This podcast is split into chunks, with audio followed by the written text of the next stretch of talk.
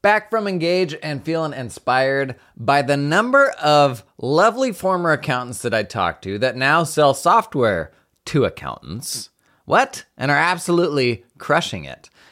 Should you sell software to accountants? It's one of those things where we all react, that's not a thing that I know anything about or have ever even considered. But it's also one of those things that's like, you don't do it until one day you actually just just do it. I don't think I don't know that any of the accountants selling software to accountants now are like, oh yeah, I set out to do this someday. So I will share my experience. Uh, I've built three apps. I've sold one app. I can tell you what my experience building software has looked like. How to like dabble into this a little bit if it interests you, uh, and just kind of some tips, cautionary tales, all that. Let's do it. Come on in. Happy Monday. It's Jason Daly.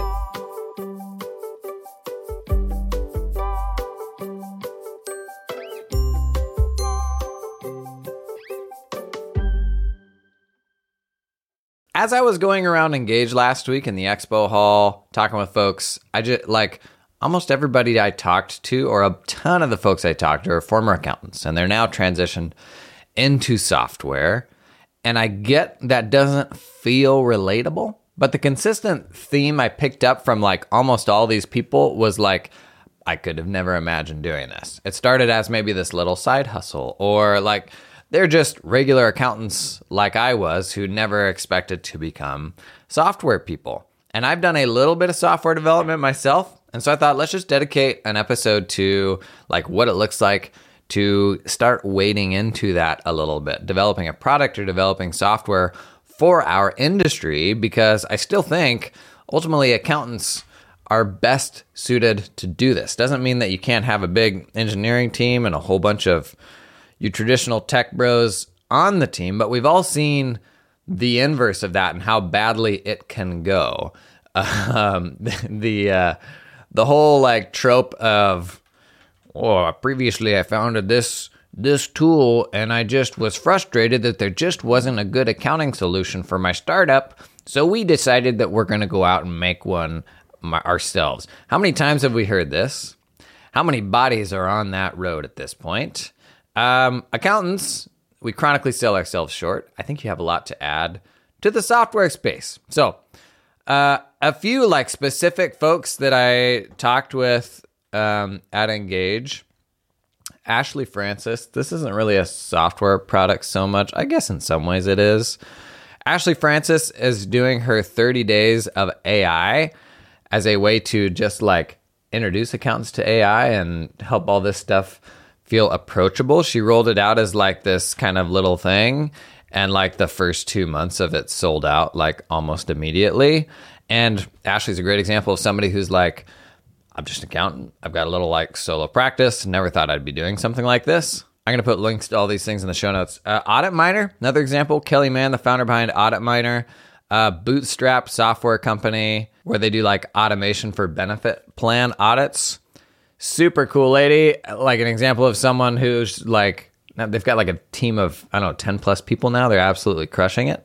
And it's like these people are, are accountants. They could have never imagined doing this stuff.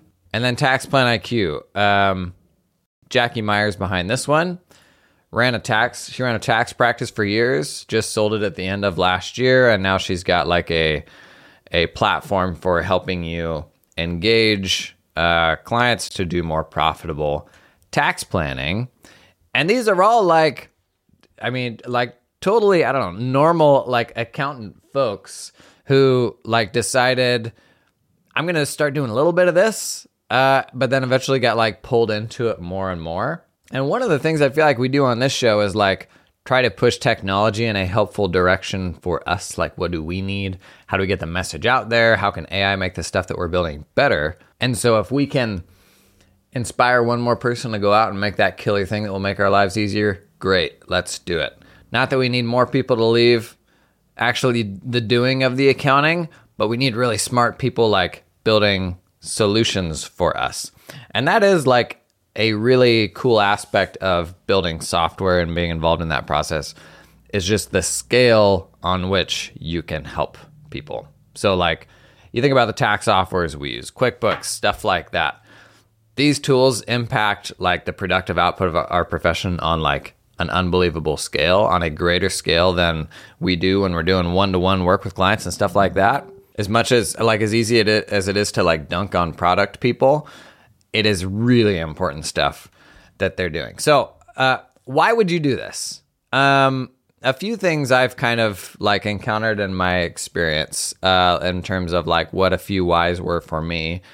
Obviously, there's the money making aspect, uh, the fact that software is, uh, in the grand scheme of things, very low overhead relative to like, you know, if you're going to devote half of your time away from firm running to something else, software theoretically is just about as high leverage as it can get depends on like the model of that software company. There are softwares that are like more hands on and just kind of have more inherent overhead.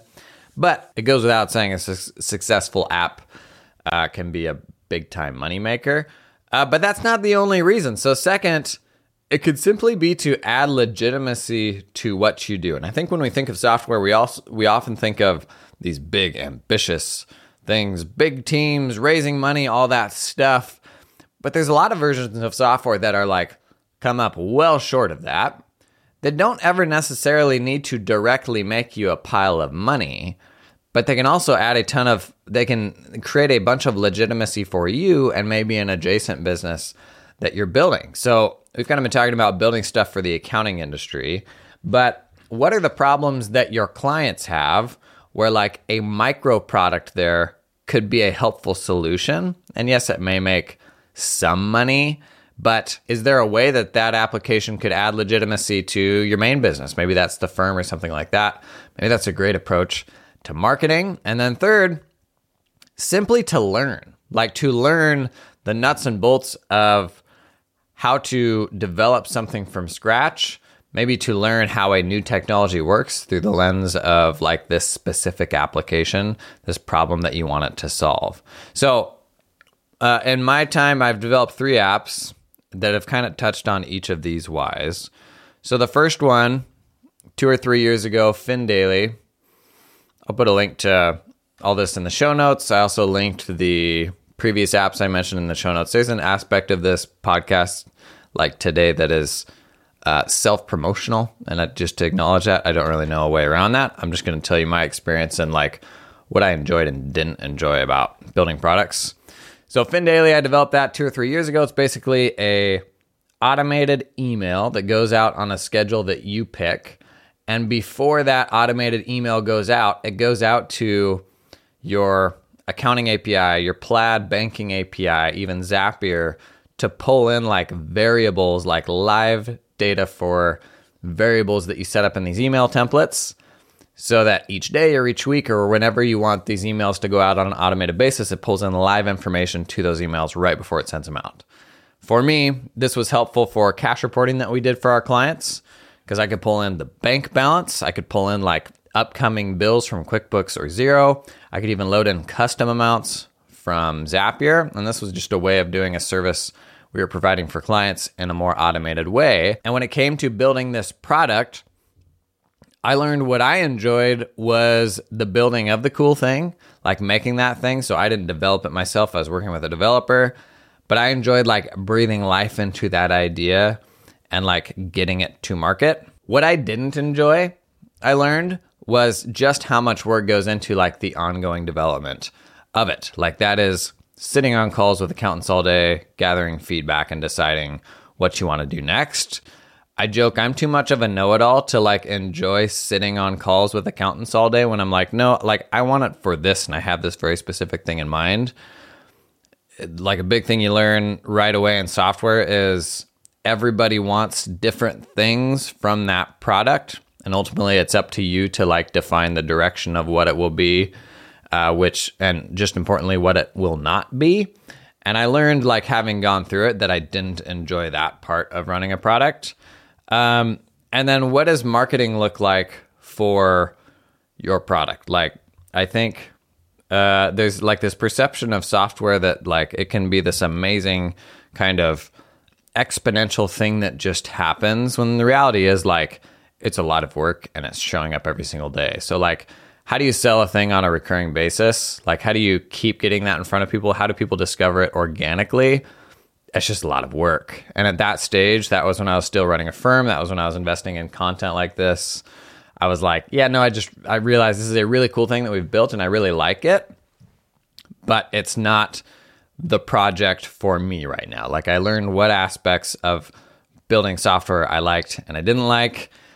I didn't like the like continue running that and growing that. Like that was just not the project for me at that point in time. So for me coming into that, that was probably just straight up like a make money sort of like initiative. If I think about what my why was, maybe there was a little bit of adding legitimacy. This was like very early in my YouTube days when I was starting to create content. So maybe there was a little bit of legitimacy there, but it was mainly like I wanted to like wade into product development and be like, is this the thing that I would actually enjoy? Because I'm very obviously a tech nerd and I really enjoy software and all of that. But would I enjoy being on the other side of it? And what I found was there were aspects of it that I enjoyed and there were aspects of it that I didn't. Um, another app that I launched, when was that? Beginning of this year, ScanStraight. So, what ScanStraight does is it takes smartphone images of documents and it removes everything but the document. So, like it auto crops it, it like it, it OCRs it so that regardless of what the image is that you have, what you're left with is a PDF that is OCR'd and, and tidied up. And it's an elegant solution to a problem that you shouldn't have in the first place because it's like kind of the last, like the worst case, it's for handling the worst case scenario where somebody didn't use a scan app when they captured those things and sent them to you, or they didn't use like your portal app to like capture those things appropriately. But like we've all been, especially if you do tax, we've all been in that situation where a client sends you 50 smartphone images of all these documents. And you're like, what in the world am I going to do with these now? That's what this app is for. It's a desktop app. There's cloud services that will do something like this, but ultimately, like, am I going to go out to a cloud service and just chuck hundreds of my clients' docs into it? Probably not. So, this is a desktop app that runs locally. And so, my thinking with ScanStraight was like, this is like a cool little micro product that I can set up and won't require a ton of like the ongoing work that I had to deal with with FinDaily, where it's like, eh, I don't want this to be a project until the end of time. I want to create this useful thing and then like move on with my life. Upsides to that is like it was a simple enough product where it just it isn't always creating work. Downside to that is when you build something like this, you got to think about like how are people going to discover this on an ongoing basis? I have like content, and whenever I mention ScanStraight, it'll get like a little bump in sales. But there's nothing like organic about its discovery right now. Like there is no team getting it out in front of people so that more people find it. And for in order for it to be like a proper business, like you have to think about that. Um, my advantage is I have an audience, and so I can like at a given point in time get it in front of people, but like that's not a long term strategy. It is not a business that has legs really on its like on its own unless I just keep plugging it. Uh, interesting things about launching a desktop app. I think most people these days expect continuous improvement from all of their apps because 90% of the things we pay for now are like on a monthly recurring basis. But a desktop app where you like plop down some money once and that's it, people still think you're going to continue improving upon it, even though they already paid for it and they like agreed up front, this is what I'm buying and I'm not paying anymore. Like, I think our brains, as much as maybe sometimes we miss the days of buying desktop software and that just being like this clear cut thing where you make the purchase once and then you never have to pay for it again. Like, as much as we long for those days, what we miss out in that environment is like the uh, never ending improvement cycle that now on the best apps is such a big part of buying software. Like, you're hitching your wagon to the company that you think will continue developing faster than all of the others. So that from the time you buy it to two years down the road, it's actually way better than when you started buying it. And so, like, I, do, I am also exhausted by the number of software subscriptions that I have and all of that. But one of the upsides of that is kind of baked in there should be some expectation of continuous improvement. Being on the other side of this, developing a desktop app, I did learn that like people just kind of expect that from software now. Like if they buy something from you, even if it's a one time purchase, there still is like this expectation of like you're going to keep improving it over time, which I thought was kind of funny. So the why for me on this one was honestly probably legitimacy more than anything else. If this app like isn't going to generate recurring revenue, fundamentally like it's not going to be a big moneymaker long term, right? So developing this app was almost like as a service to the profession, I think, because it is a big pain point. I saw like a relatively short path for how we could solve it. And it's something that like in my mind is outrageously affordable for the amount of time that I spent in my years doing accounting, like in Acrobat cropping these janky smartphone images to try to get to something that was useful, usable in a work paper file. But even then, they were like all different sizes. Like you have images that will come through as PDF that are humongous, and then you scroll between pages, and they're all different pages. Whatever, huge pain in the neck. But for me, like this was like I can see a way to get this done. I'm frustrated it doesn't exist. I'm just going to like take that privileged position that I have and will it into existence because I think it will be helpful for people. And that, in my opinion, is reason enough to build software. Maybe your audience isn't the accounting profession, but you have an audience if you have clients. If there is something really painful there, like think about how you can, like maybe there is a way to build a solution for those people that will add legitimacy to what you do, not necessarily be a huge moneymaker, but like build on that level of respect that you have with your audience. And then the third app uh, that I built earlier this year with a developer, I haven't released, and I don't know that I ever will. And what it is is a tax, an AI tax research app. Um, we finished it a few months ago, and my main motivation for going through that was learning some of the stuff we've talked about the last couple of weeks uh, embeddings, vector search. If you haven't heard last Friday's podcast, it's huge. Like it's redefining the software that we use, how that technology works, what we went through that in that podcast. But I got to learn all that stuff really, really early days. Uh, and that experience for me has been invaluable. I do some AI consulting with software companies, and most software companies like are still not turned on to this new paradigm of how software is being developed. And I wouldn't know all that stuff had I not stumbled through it and like just like muddled through the really, really fiddly aspects of developing for AI right now. Ultimately, I don't know what happens with that app if we end up shipping it, if we sell it down the road. I don't know. But basically, what it was was uh, a research app that has ingested like all the IRS publications and is like a universal, way better version of Control F. So it embeds all of the publications. We have humans that have conditioned the context. That is, if it comes upon a table or upon a worksheet, an actual tax pro has explained that semantically so that it's discoverable when it's when you search. Because right now, like if you use a service that like chats with your documents, if there's a picture or a table or something like that, it just doesn't understand that. We had tax professionals like explaining all of those worksheets and tables and all that stuff so that all of it was queryable. Is there a way for me to show it without showing what the URL is? Hang on. Okay, if I show it, you can figure out what it is. But basically, what it would do is you type in a question about US tax rules, it'll provide what it thinks the answer is.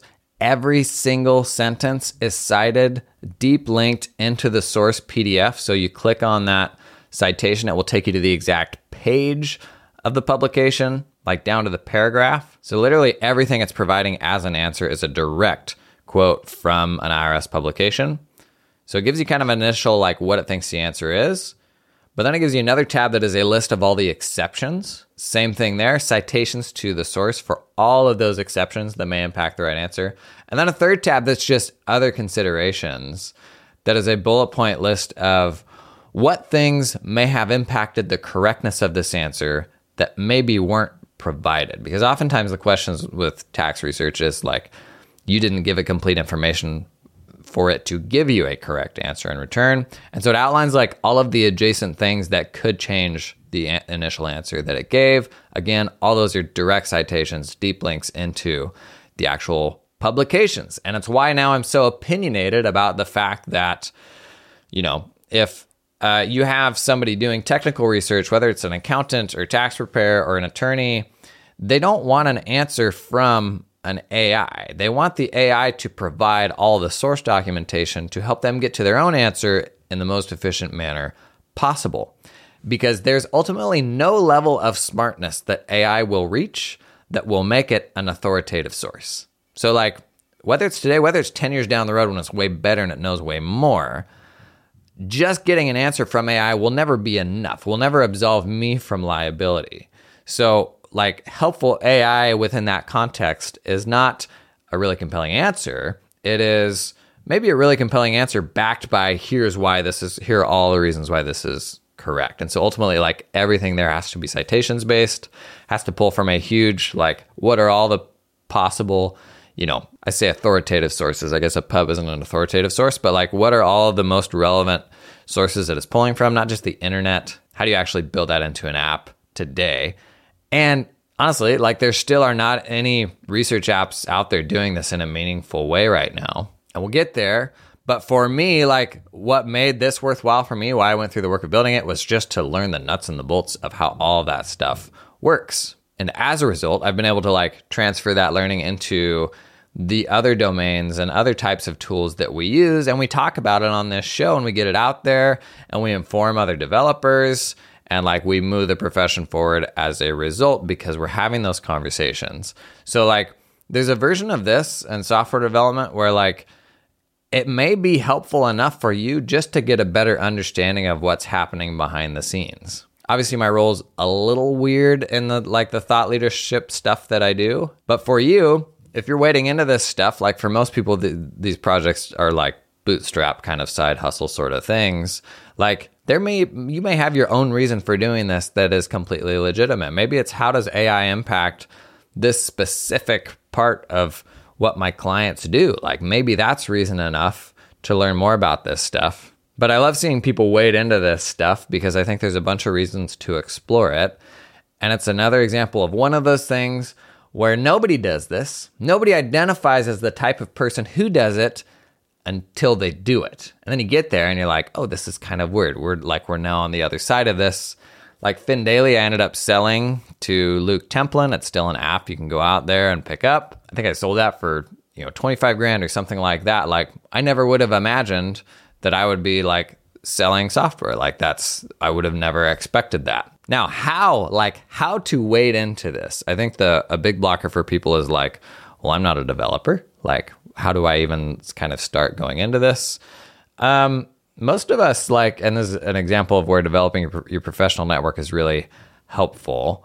Uh, most of us have those people in our networks who are open to like doing a side project, to being like a technical co-founder, I will say the more explicit your expectation of what it is that you want, the more targeted that partnership can be. So, like, the more clear and more explicit of a vision you have for exactly what you want, the easier that development journey will be. The price to do all this stuff has come down a lot. Like, consider is there a no code expert out there who could build like an MVP, like an initial really basic version of this on the cheap? Uh, for mobile apps, like that's definitely the case for desktop apps. In most situations, that's the case these days. Like that initial janky MVP, which is where you should start, can be built in a much more cost effective way than ever before. Um, you know, ScanStraight, uh, that was like a landing page that cost me like $9 a month and it just connects to Stripe. And then when somebody buys it, like it emails them a link to download the program. Like it is simple as can be, and you should absolutely start there. Like, um, like everything else we do, I think we kind of over engineer and we think of all the things it could ever need, and oftentimes that becomes the, stopper to just getting started and wading into it. Think about like what is a really janky MVP version of this app? Is it something that could even like live in Excel or like some, you know, other really basic form? That's the place to start. But also think long term is how does this thing grow? Like, is it tied to you? Like, do you have to like roll that boulder up the hill yourself? Will people find it organically? Is it worthwhile as, as a thing to just have like adjacent to your accounting firm, which will make you look like bigger experts and will attract new people to like assign a different level of expertise to you? there's honestly there's some really great like non-financial reasons for wading into this stuff, you know, from adding legitimacy to what you're doing or for you to just develop a better understanding of how that problem could be solved behind the scenes. That's kind of been that's kind of been my journey. Like really only the first time I did that was it like this is a thing that could make money and be fun to do. After that it was just like I want to learn or this is a thing that will help my audience and like add legitimacy to all the things that I do. So it's perfectly okay to find your own reason to wade into that stuff. Um, curious if you've had like, if this is something that you have thought about, like developing software for clients or for accounts or something like that, uh, drop a comment. I would love to hear kind of what your mental model is for whether this is worthwhile for you or not. Ask around. I bet you got developers in your network. I've got a buddy that's a developer. We basically would just work out a deal to where like the first X dollars in revenue would go direct to him. He had an appetite for, you know, building something from scratch, something that he had equity in. Um, I think with a little bit of like shaking that network tree to f- see what falls out, there's probably somebody there that could help you with that. Or if they're here, even if you're a developer, like drop a comment below. Uh, parting thoughts. Uh, interesting paper that came out a, uh, a week or two ago. I was kind of been catching up on my reading since getting back from the conference. You might have seen this. I will put a link to it in the show notes. Basically, it's called Voyager. It is a AI model that learned how to play Minecraft better than any other AI models before. This is not a Minecraft podcast, so why are you telling me about this? Really interesting. The whole idea here is they developed this model that will basically like master the application like in a self-guided way where it will go out and learn things it'll discover it'll build kind of these libraries of actions just based on like testing and kind of this reward feedback loop. And video games like there's a very explicit kind of reward feedback loop where maybe that's a little bit harder thing to create in like business software for example. But this is a different approach on agents which we have talked about in the past agents that can use your software and like are one of the really exciting kind of near term AI developments. They basically act as human users and go in and complete tasks for us. But this is like a different approach to developing agents that will themselves learn how to use an application that can ultimately be leveraged by any of us, right? And so some of the applications we've talked about for agents in the past is our accounting software. Like is it really that hard for AI to navigate a software program and reconcile a bank account? Something like that. Like, what are the, the little specific individual skills that agents can begin doing for us? Because ultimately, I think the future of what we're doing looks like if you think about your task management system right now, we have ultimately then agent users in addition to human users. And you can assign tasks to these agents who will go out and complete the tasks in the same way that we assign tasks to human users who also go out and complete the tasks. So, interesting paper here. I, I try to really pay close attention to any kind of new agent methodologies because when we think about how accounting gets done, when we think about using like tax apps, especially in the US, we're using legacy tax software. Think about an agent that sits on top of your tax software. Everything that needs to be known to like know like where are all the inputs for all these different things this is an approach to modernizing what is a really hairy, really ugly legacy bit of software. Interesting study. I'll put a link to it in the show notes. But something else I'm really hot on that I've been doing more of is the Ask Your PDF plugin in ChatGPT. I was kind of sour on like PDF chat applications for a while. And it's because all the ones that I had been using were using GPT 3.5 because they were like free apps and GPT 4 is expensive. But now, built into GPT Plus, if you have the paid version of ChatGPT, you may have seen me talking about this because, like, I pulled the PDF for you know the new legislation that we have in the U.S. and said like, are there any tax things here that would impact my clients? And like, it gave me a really helpful bullet point list that I could drill deeper into. Learn that like it impacts IRS funding, this new bill, but basically you have a big old PDF. This is a really helpful way to get information out of it.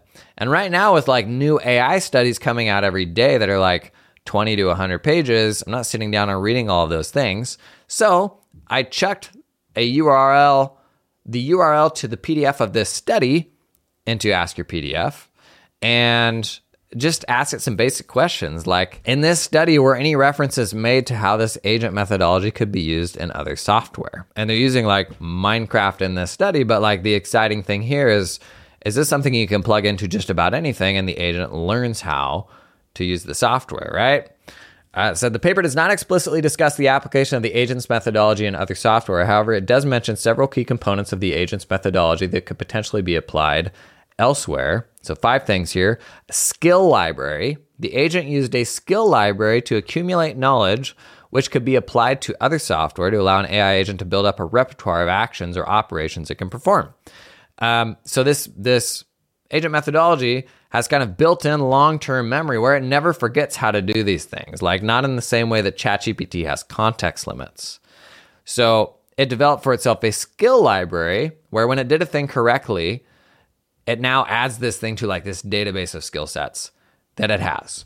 Obviously, that could be a bunch of things, you know, in a in a accounting application from how to navigate to a specific page to how to reconcile a bank account, in tax software for, you know, how to input box 2 from a W2 into the software. Like it could be stuff as simple as that.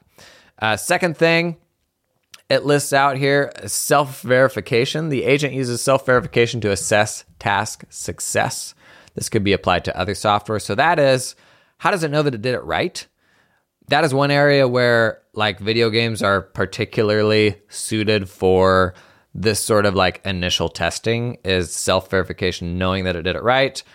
Like I think here is maybe a little easier than business applications where did that thing it just do like was that right? That may be a little bit more ambiguous.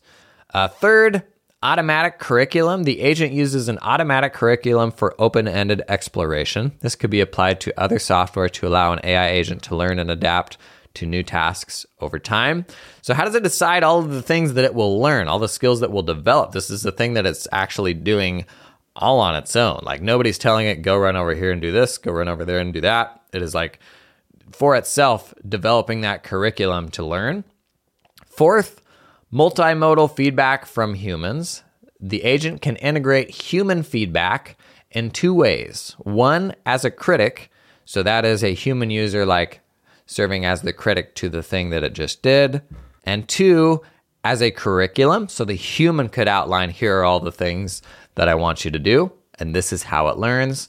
And then fifth, code generation with execution the agent's generating code for these for each of these skills that it develops and then executing that code. So talking about Minecraft here, but like absolutely the sort of thing that can be transferable to not just Minecraft, but the other applications that we use as we develop these agents that are capable of using the same software programs that we do, working on the same desktop computer that we do, developing shared skill libraries because, again, we are all doing the same things largely in parallel. What are the ways that agents can go out and develop these skills that we can then all share to make us more productive in the stuff that we are doing? Gang, I think that stuff is just around the corner. Like, that is exciting. It is not scary to me because we did that thought experiment a couple weeks ago that is that was like okay what if AI, like worst case scenario for a tax firm. What if it actually will just do all of this stuff? And where we ended up was imagine there's this way better version of TurboTax that can do just about any tax return. If your client went through it themselves, in the end, would they have a correct tax return? and I think where we landed was like, Probably not, either because they fell asleep and weren't do- willing to do the amount of work that it would take to get there. And second, because they bungled the inputs or they did something wrong that got them to a place where like they wouldn't be filing a correct tax return. They still wouldn't be having like an advisor to help them like make decisions, like tax optimized decisions. All of these sort of things where like we thought through what is what is that worst case scenario, the the darkest timeline where AI actually does all this work in a meaningful way. What if that dropped tomorrow? And where we got was we would be just fine and there would still be a lot of work to do. So somebody drops an agent for QuickBooks tomorrow that will reconcile the bank and all that. We should do this thought experiment for accounting practices as well. We did it for tax practice. But right now, I think there's plenty for us to do. So, as far as I'm concerned, I can't get my hands on this type of agent soon enough to just take a lot of the grunt work out of the stuff that we're doing. That's it for today. Thanks for coming and hanging. We got Old Timey Tuesday coming up tomorrow, Q&A Wednesday after that. Thanks for hanging. I'll see you tomorrow.